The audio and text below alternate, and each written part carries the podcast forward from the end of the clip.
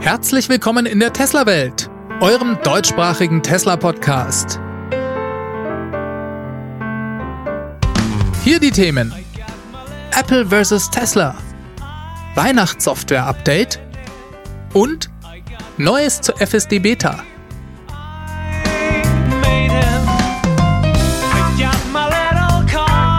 Mein Name ist David und dies ist die Folge 149.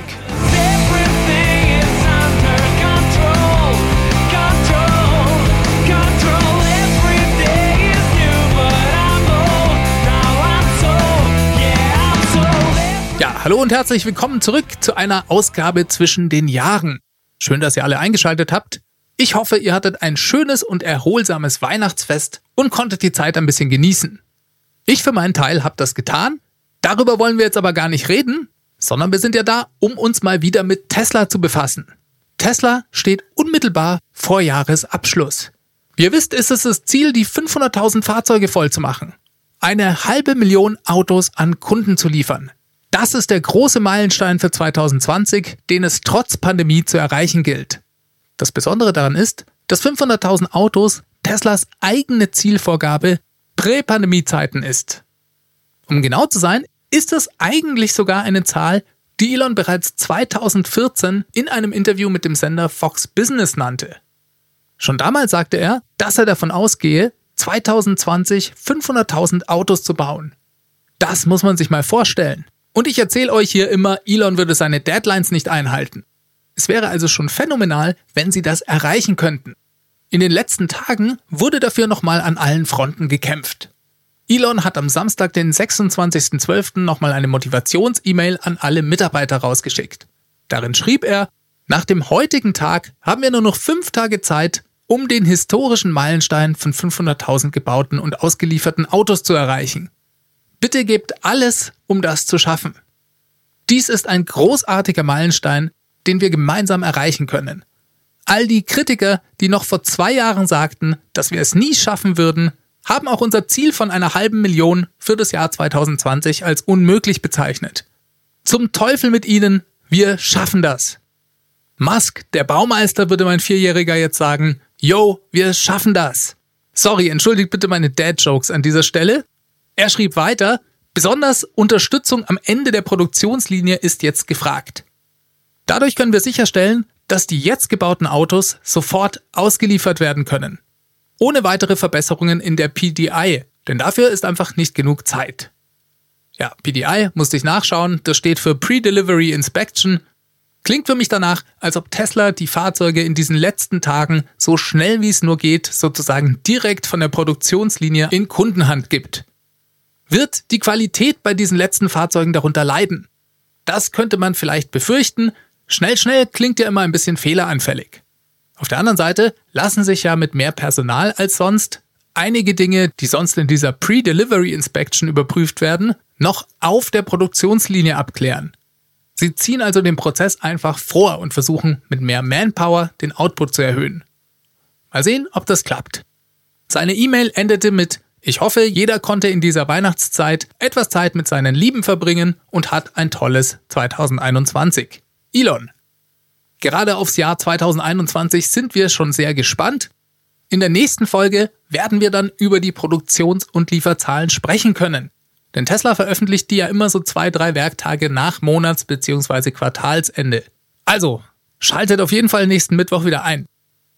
Ja, dann gab's wie von Elon angekündigt ein spezielles Weihnachts-Software-Update für die Tesla-Flotte. Da sind in der vergangenen Woche peu à peu die Informationen zu durchgesickert.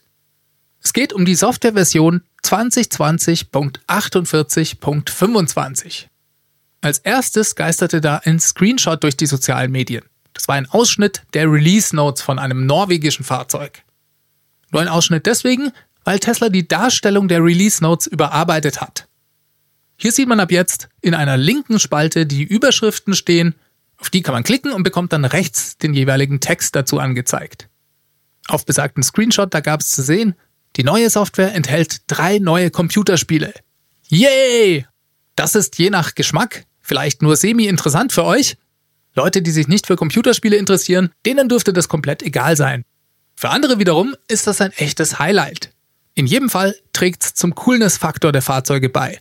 Und wenn ihr euch nicht um Computerspiele schert, naja, dann habt ihr vielleicht Söhne, Töchter, Nichten oder Neffen, die ihr damit stundenlang beglücken könnt. Die entdecken dann plötzlich eure Garage als ihren neuen Lieblingsort. So, was sind denn das für Spiele? Das erste heißt Battle of Polytopia und ist laut Elon ein Superspiel. Da geht es um ein rundenbasiertes Strategiespiel. Eine Multiplayer-Version mit bis zu 15 Spielern wird noch kommen. Es geht darum, eine Zivilisation aufzubauen, das übliche eben Imperium aufbauen, Technologien erforschen und schließlich die Weltherrschaft erreichen. Als zweites gibt es Cat Quest. Tesla beschreibt es als mehrfach preisgekröntes Action-Rollenspiel. Manche sagen Diabolo mit Katzen, andere nennen es ein super süßes Skyrim. So die Beschreibung von Tesla. Ich persönlich kenne das Spiel nicht, aber das will auch nicht so viel heißen, weil ich schon seit einigen Jahren mehr oder weniger komplett aus dem Computerspiel-Business raus bin. Für dieses Hobby habe ich leider keine Zeit mehr. Dafür mache ich andere Dinge, wie zum Beispiel für euch jede Woche hier diesen Podcast. Naja, vielleicht kommt das ja mit dem Zocken wieder, wenn die Kids ein bisschen größer sind und dann ganz wild darauf sein werden, mir bei einer gemütlichen Partie Tekken ihre neuesten Gabberscheiben vorzuspielen. Aber jetzt schweife ich schon wieder ab. Das dritte Spiel, und jetzt haltet euch fest, ist Solitär. Ich bin mir ehrlich gesagt nicht hundertprozentig sicher, ob sich da tatsächlich um den Klassiker handelt, den wir alle seit Windows 95 zocken, oder ob das vielleicht ein neueres Derivat davon ist. Das müssen wir mal abwarten. Jetzt sind bei diesem Weihnachtsupdates nicht nur Spiele mit dabei. Elon twitterte über ein neues Boombox-Feature. Man kann sein Auto ab jetzt in eine Boombox verwandeln. Sprich, man kann Sound über den Außenlautsprecher abspielen. Wie ihr vielleicht wisst, verbaut Tesla seit September 2019 in allen Fahrzeugen einen Außenlautsprecher. Das machen sie, damit sie den regulatorischen Anforderungen an Elektrofahrzeuge entsprechen. Denn diese brauchen diesen zwingend für das Personenwarnsystem. Ihr wisst ja, bei niedrigen Geschwindigkeiten von so 0 bis 19 Kilometer pro Stunde sollen Elektroautos für Fußgänger in irgendeiner Form Geräusche von sich geben. Daher verfügen die Fahrzeuge über einen entsprechenden Lautsprecher. Und diesen, den kann man theoretisch für alles Mögliche verwenden. Elon twitterte also, es werde möglich sein, mit dem Fahrzeug Geräusche und Sounds abspielen zu können. Dann folgten eine Reihe von Emoticons. Eine Ziege war, glaube ich, dabei. Ein Windsymbol, was nichts Gutes ahnen lässt. Und natürlich auch eine Schlange und ein Saxophon für die Rick and Morty Snake Jazz Referenz. Und noch ein paar andere Dinge. In den Release Notes der Software dazu steht, verwandeln Sie Ihr Auto in eine Boombox und unterhalten Sie ein Publikum mit Ihrer Medienwiedergabe, wenn es geparkt ist. Funktioniert also vor allem beim Parken. Dann geht's weiter. Sie können für das Summon-Feature auch den Sound anpassen. Für die Hupe, wenn Sie das Auto fahren oder wenn Sie Ihr Auto per Summon bewegen. Wählen Sie eine Option aus dem Dropdown-Menü oder schließen Sie Ihr eigenes USB-Gerät an und speichern Sie bis zu fünf benutzerdefinierte Sounds. Also man hat hier jede Freiheit bei der Gestaltung und es klingt für mich nach jeder Menge Spaß und viel Potenzial für ausgemachten Blödsinn. Der Account Tesla Owners Silicon Valley fragte Elon dann noch auf Twitter, ob es möglich sei, Fahrzeuge, die ohne diesen Lautsprecher ausgeliefert wurden, nachzurüsten. Ja, und der antwortete interessanterweise, dass er dies prüfen lassen wolle. Eventuell könne das im Service Center gemacht werden. Also es besteht eine kleine Hoffnung für alle, deren Fahrzeug vor September 2019 gebaut wurde. Ja, und dann gab es noch ein paar andere Änderungen. Zum Beispiel wurde die Fahrvisualisierung aufgefrischt. Da hat sich was bei der Bildschirmaufteilung verändert. Der linke Bereich, wo man das Fahrzeug und die Umgebung sieht, der bekommt ein bisschen mehr Platz. Eben genau aus dem Grund, damit man noch mehr von der Umgebung des Fahrzeugs angezeigt bekommen kann. Das bereitet die Anzeige schon mal ein bisschen in Richtung FSD Beta vor. Und weil dieser linke Bereich mehr Raum einnimmt, bleibt natürlich etwas weniger Platz auf der rechten Seite für die Navigationskarte. Das ist vielleicht erstmal gewöhnungsbedürftig, auf der anderen Seite ist das mit Hinblick auf die FSD Beta, glaube ich, durchaus verständlich. Dass dies überhaupt kommen wird, das hatte ich euch ja vor ein paar Folgen bereits schon mal gesagt. Jetzt hat's Tesla also tatsächlich umgesetzt. Zusätzlich gibt's noch viele kleine praktische Verbesserungen und Tweaks an der Benutzeroberfläche. Der Schnellzugriff auf die Rückfahrkamera und die Scheibenwischer wurde zum Beispiel in die untere Leiste verschoben. Das ist, glaube ich, sehr sinnvoll. Die für den Autopiloten eingestellte Geschwindigkeit, die Autopilotverfügbarkeit und auch die erkannte Höchstgeschwindigkeit, die werden jetzt neben der Fahrgeschwindigkeit angezeigt. Ja, und dann wurde auch noch einiges bei der Anzeige der Supercharger optimiert. Supercharger-Pins auf dem Touchscreen, die zeigen jetzt die Anzahl der verfügbaren Plätze an den Ladestationen an. Und dann gab es noch eine Reihe von kleineren Änderungen. Ja, und dann kennt ihr sicher das Feature, dass man sein Fahrzeug vorklimatisieren kann zu einer bestimmten geplanten Abreisezeit. Auch das wurde verbessert, denn das lässt sich jetzt auch programmieren, wenn das Auto nicht am Strom hängt. Das finde ich zum Beispiel sehr gut. Und dann lassen sich zukünftig auch unterschiedliche Strompreise zu unterschiedlichen Zeiten berücksichtigen, wenn das Auto dann doch an der Wallbox hängt. Für alle die, die das betrifft, ist das sicher auch eine gute Sache. Also, insgesamt ein schönes Update. Es ist nicht die große neue Version 11 geworden, auf die wir vielleicht ein bisschen spekuliert hatten. Dementsprechend haben manche Kunden vielleicht auch das ein oder andere Feature vermisst. Aber hey, die kommen dann eben ein bisschen später. Einem etwas enttäuschten User antwortete Elon, wir sind nicht mit allem fertig geworden. Die weiteren Dinge werden aber folgen.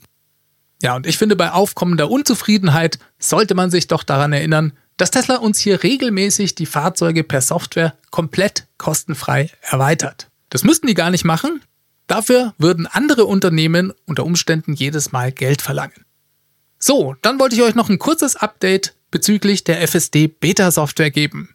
Denn die ist ja schon eine Weile da draußen unterwegs und mir geht's immer so, dass ich das schnell ein bisschen aus den Augen verliere. Aber da sind wir mittlerweile bei der Revision 8 angekommen. Der Account Tesla Owner Silicon Valley, der twitterte dazu, FSD Beta 8 ist bisher bei weitem die beste Version. Es gibt große Verbesserungen, gerade in Situationen, in denen das System bisher nicht gut funktioniert hat. Zum Beispiel kommt es jetzt mit einer vierspurigen Straße klar und kann auf der sogar links abbiegen. Darunter haben sie dann noch das entsprechende Video gepostet.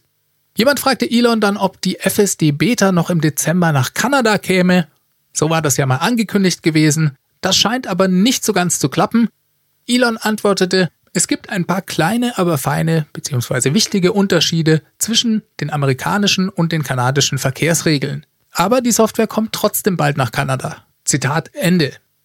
Klingt für mich nach, ganz werden wir es nicht mehr im Dezember schaffen, aber lange dauert es nicht mehr, wenn ich das mal hier interpretieren darf. Ebenfalls interessant war die Frage an Elon, wann denn die FSD Beta auf sämtliche Teilnehmer des Early Access Programms ausgeweitet werde. Also, es geht nicht um einen flottenweiten Rollout, sondern nur um die Teilnehmer des Early Access Programms. Und Elon antwortete, dafür brauchen wir noch ein paar Revisionen. Das machen wir vermutlich, wenn wir FSD Beta Version 10 oder 11 erreicht haben. Er gibt uns also so einen ungefähren Hinweis auf die Timeline. Ich würde da mal von Ende Januar ausgehen. Das bedeutet vermutlich auch, dass sich der von uns allen erwartete weltweite Rollout noch eine Weile hinziehen wird. Aber gut Ding will eben Weile haben. Tesla versucht ja auch nicht weniger, als das vollautonome Fahren zu lösen. Das darf man nicht vergessen. Dabei ist auch nicht so wichtig, in welchen Situationen die FSD Beta jetzt schon gut oder noch schlecht funktioniert, viel wichtiger dabei ist die Rate, mit der Verbesserungen erreicht werden. Und die ist schon absolut krass. Die FSD Beta-Version, die wurde ja erst am 20. Oktober zum ersten Mal veröffentlicht. Das ist also rund zwei Monate her und wir sind bereits bei Revision 8. Tesla hat also eine Update-Frequenz von weniger als 10 Tagen. Und das finde ich schon sehr beeindruckend. Und auch Elons Ankündigung, in nur zwei oder drei Revisionen bereits mehr User in das Beta-Programm einbinden zu wollen, finde ich sehr positiv. Denn letzten Endes bedeutet das, dass das System deutlich besser funktioniert. Also, in viel weniger Situationen ein Eingreifen durch den Fahrer notwendig ist, weil Autopilot nicht mehr klarkommt. Tesla schaut sich ja bei der FSD Beta sicher jeden Abbruch und jede kritische Situation genau an. Eine Ausweitung auf mehr User macht dementsprechend nur Sinn, wenn man sich sicher ist, dass man die Flut an mehr Daten, die das Ganze bedeutet, auch handeln kann. Deswegen glaube ich, ist das eine sehr positive Nachricht und wir bleiben selbstverständlich weiter am Ball. Damit kommen wir zum dritten großen Thema der Woche. Es gab diese Woche Gerüchte bezüglich eines neuen Players auf dem Elektroautomarkt. Darüber müssen wir sprechen. Es geht um die Firma Apple. Das ist doch mal hochspannend. Gerüchte, dass Apple ein Elektroauto und vor allem ein vollautonom fahrendes Elektroauto entwickeln könnte, die gibt's bereits seit Jahren. Das ist also nichts Neues. Auch der interne Codename ist bekannt. Das Ganze heißt Project Titan. Bisher ist da von Seiten Apples so gut wie gar nichts durchgesickert. Und zwischenzeitlich hätte man fast den Eindruck bekommen können, dass Apple den Plan, ein Auto zu entwickeln, vielleicht sogar ganz auf Eis gelegt haben könnte. Es war da mal von einer Entlassungswelle von Mitarbeitern in diesem Bereich die Rede und es wurde gemutmaßt, dass sich Apple vielleicht auf die Entwicklung von Software für vollautonomes Fahren konzentriere. Letzte Woche gab es dazu einen Reuters-Bericht. Und darin gab es einige Neuigkeiten. Der Bericht hat medial sehr viel Aufsehen erregt. Bestes Beispiel, ich habe eine Tante, die ist bereits über 80 und die hat mir beim weihnachtlichen Zoom-Meeting gesagt, David, ich habe jetzt in unserer Lokalzeitung gelesen, dass Tesla pleite geht. Ach, tatsächlich? Das wäre mir ja neu. Doch, doch, hat sie gesagt, das kommt daher, weil Apple jetzt in den Elektroautomarkt einsteige. Und dann wollte sie natürlich von mir wissen, ob das wahr ist. Naja, und wenn meine Tante das in ihrer lokalen Zeitung lesen kann, dann ist das für mich ein ganz gutes Indiz dafür, dass diese Nachricht medialen Anklang gefunden hat. Laut dem Reuters-Bericht arbeitet Apple nach wie vor an einem eigenen Elektroauto. Das wollen sie mit verschiedenen Partnern herstellen. Dem Bericht zufolge könnte die Produktion eines elektrischen Apple-Autos bereits 2024 beginnen. Pandemiebedingt vielleicht auch etwas später. Apples Ziel sei es, ein Fahrzeug für den Massenmarkt zu bauen, also für Endkunden. Dies stehe im Gegensatz zu Konkurrenten wie Alphabets Waymo, die ja Robotaxis bauen wollen, um Kunden einen fahrerlosen Ride-Hailing-Service anzubieten. Apple möchte für den Bau der Fahrzeuge auf einen Fertigungspartner zurückgreifen. Genau wie beim iPhone wollen sie also die Autos nicht selber bauen, sondern hauptsächlich das Design, die Software und vermutlich auch die Chips liefern.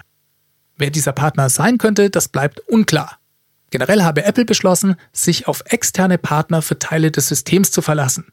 Unter anderem auch bei LiDAR-Sensoren, die selbstfahrenden Autos helfen, eine dreidimensionale Ansicht der Straße zu realisieren. Das sagten laut dem Bericht zwei Personen, die mit den Plänen des Unternehmens vertraut sind.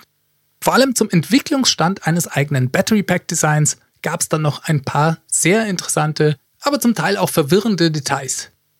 Der Bericht sprach hier von einem monozellularen Pack Design, und von LFP-Technologie, also Lithium-Eisenphosphatzellen.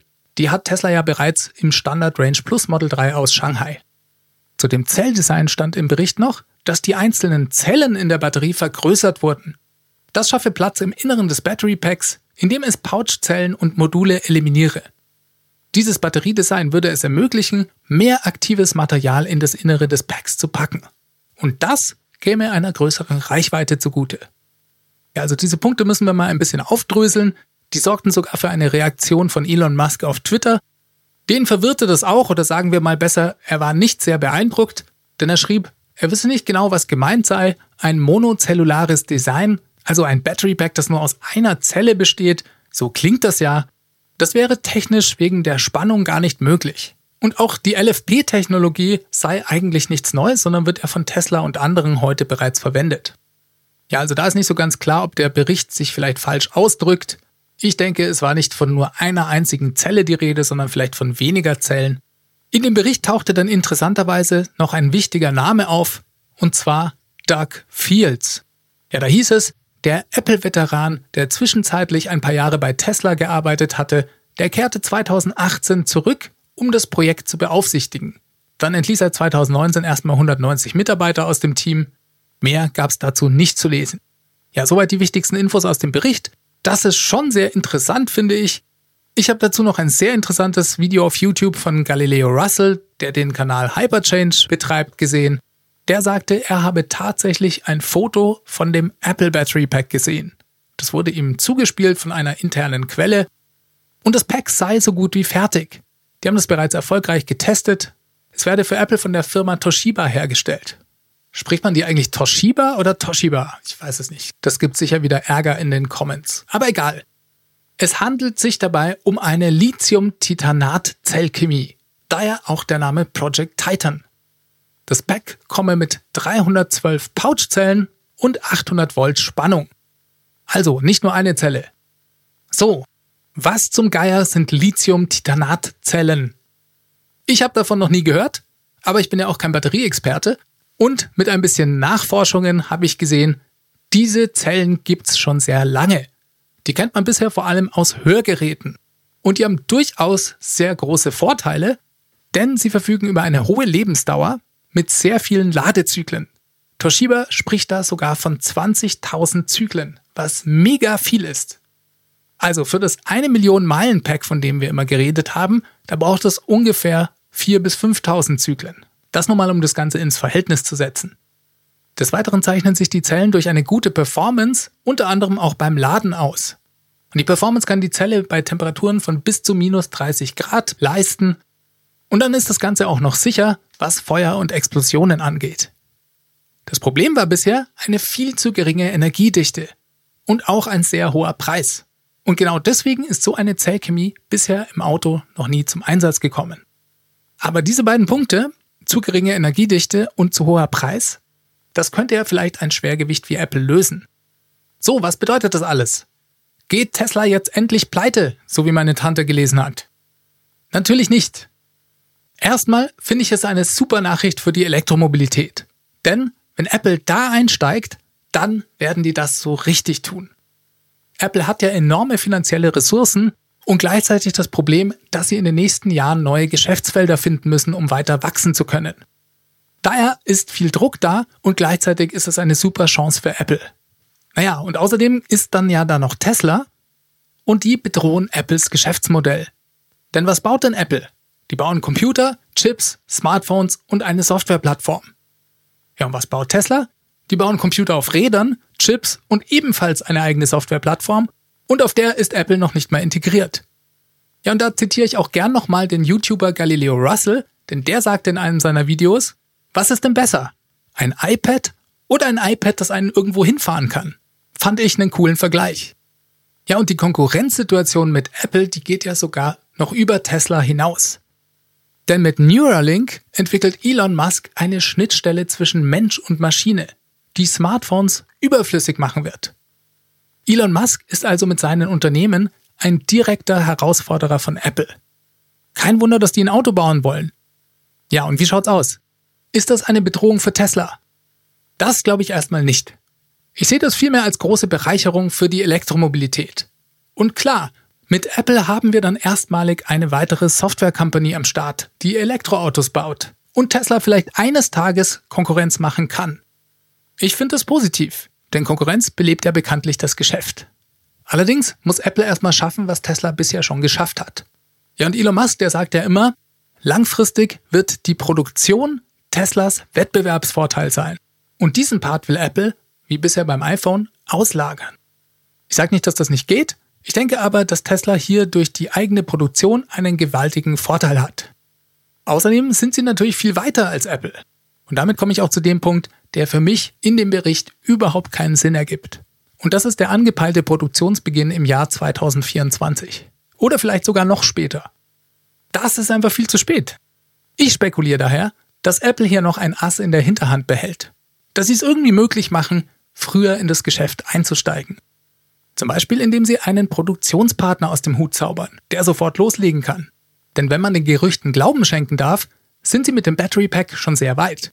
Und da muss ich nochmal auf das Video von Galileo Russell zurückgreifen, denn der hatte dazu eine super These. Und die ist direkt mit dem Namen Doug Field verknüpft. Der war ja einige Jahre bei Tesla und das zeitgleich mit jemandem namens Peter Hofoldinger. Mit dem ist er bis heute sehr gut befreundet und der arbeitet jetzt bei Lucid Motors. Lucid Motors ist gerade dabei, ihr erstes Elektroauto auf den Markt zu bringen. Den Lucid Air, der kommt ja 2021. Den positionieren sie als direkten Konkurrenten zum Model S und Lucid hat eine eigene Fabrik und wohl auch Probleme mit ihrem eigenen Battery Pack gehabt. Ja, und da könnte doch Apple ins Spiel kommen. Mit einem Deal. Bei dem könnten sie Lucid eventuell die Battery Packs und die Softwareplattform liefern. Oder vielleicht sogar einfach die ganze Firma kaufen.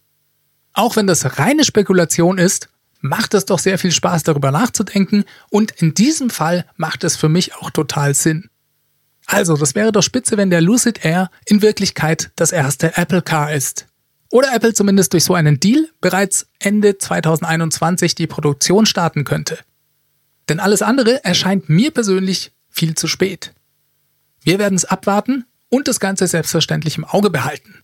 Ach ja, und dann war da ja auch noch die Geschichte, dass Apple irgendwann mal Tesla kaufen sollte. Dazu gab es infolge des Reuters-Berichts ebenfalls Informationen von Elon. Der schrieb, Zitat, Während der dunkelsten Tage des Model 3 Programms habe ich Tim Cook angesprochen, um die Möglichkeiten einer Übernahme von Tesla durch Apple zu diskutieren. für ein Zehntel unseres aktuellen Börsenwerts. Er weigerte sich, das Treffen wahrzunehmen. Zitat Ende. Ja, und das spricht doch, glaube ich, auch Bände, dass Tim Cook hier nicht mal bereit war, sich mit Elon diesbezüglich zu unterhalten. Zu seiner Verteidigung lässt sich vielleicht sagen, dass diese Anfrage wohl bereits viele Gespräche zwischen Tesla und Apple bezüglich eines Mergers vorangingen und anscheinend war Tesla mit damals rund 60 Milliarden Dollar Börsenwert Apple auch schon zu teuer. Daher sind diese Gespräche letzten Endes gescheitert. Dass Tim Cook im Anschluss sich trotzdem nicht mal die Zeit nehmen konnte, um Elon anzuhören, ist schon etwas verwunderlich. Mich würde interessieren, ob er das heute bereut und ob die Entwicklung eines eigenen Fahrzeugs Apple weniger als diese 60 Milliarden Dollar kosten wird. So, und dann komme ich noch zu zwei E-Mails. Einmal hat mir der Valentin geschrieben. Das ist schon eine Weile her, sorry Valentin, das ist hier irgendwie untergegangen. Er schrieb mir, er suche einen passenden Weg, der Marke Tesla weitere Verbesserungsvorschläge zu machen. Dann erwähnte er den Voice Bug Report, den es im Fahrzeug gibt. Da ging es aber eher um technische Dinge, deswegen wollte er nochmal wissen, wie man am besten Ideen Tesla mitteilen könnte. Ja, lieber Valentin, danke für deine Frage. Spontan fällt mir da am ehesten Twitter ein. Das ist natürlich auch nicht der perfekte Weg, denn dass Elon eine Sache wirklich aufgreift, da ist die Wahrscheinlichkeit schon recht gering, muss man sagen. Auf der anderen Seite tut er es trotzdem und ich könnte mir auch vorstellen, dass es Leute bei Tesla gibt, die Vorschläge mitlesen und eventuell aufgreifen. Es kam durchaus auch schon vor, dass Elon aktiv dazu aufgerufen hat, ihm Vorschläge zu schicken. Wenn er so einen Aufruf nochmal macht, ist das eventuell eine gute Gelegenheit.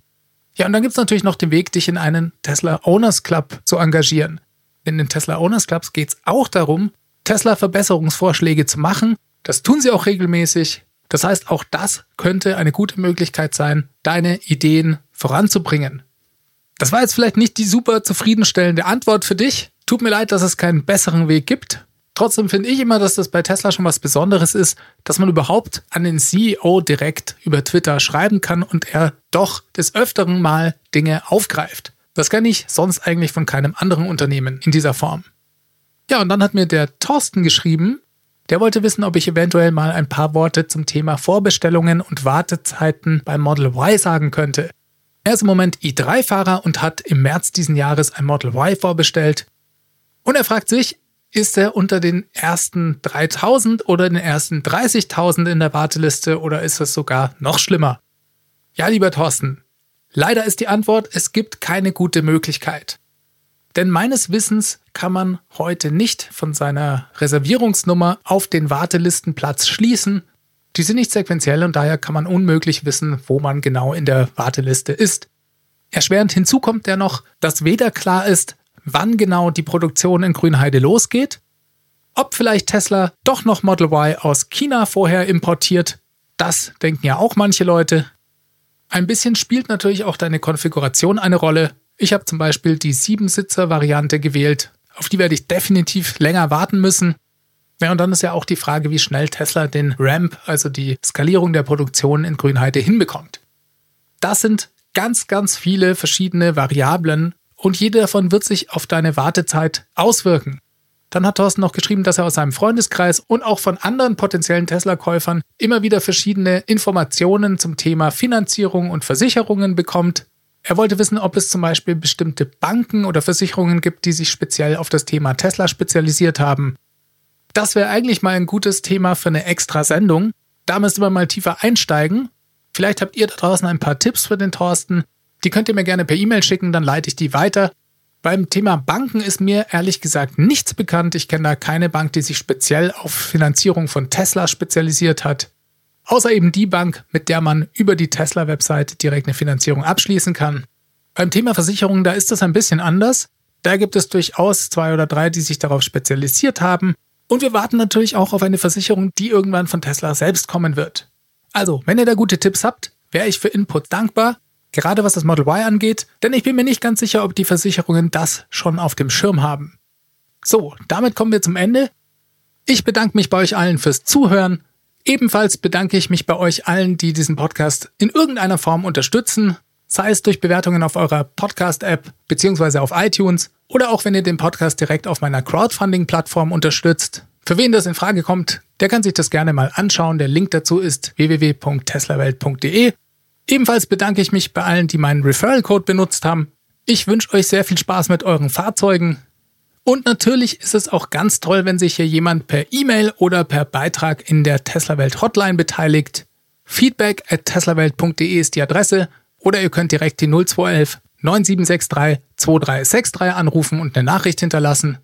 Diese Sendung, die wurde freundlicherweise vom Tesla Owners Club Helvetia, dem jungen und initiativen Tesla Club aus der Schweiz und dem TFF, dem Tesla Fahrer und Freunde e.V. unterstützt. Wie ihr wisst, geben beide Clubs das T&E Magazin heraus.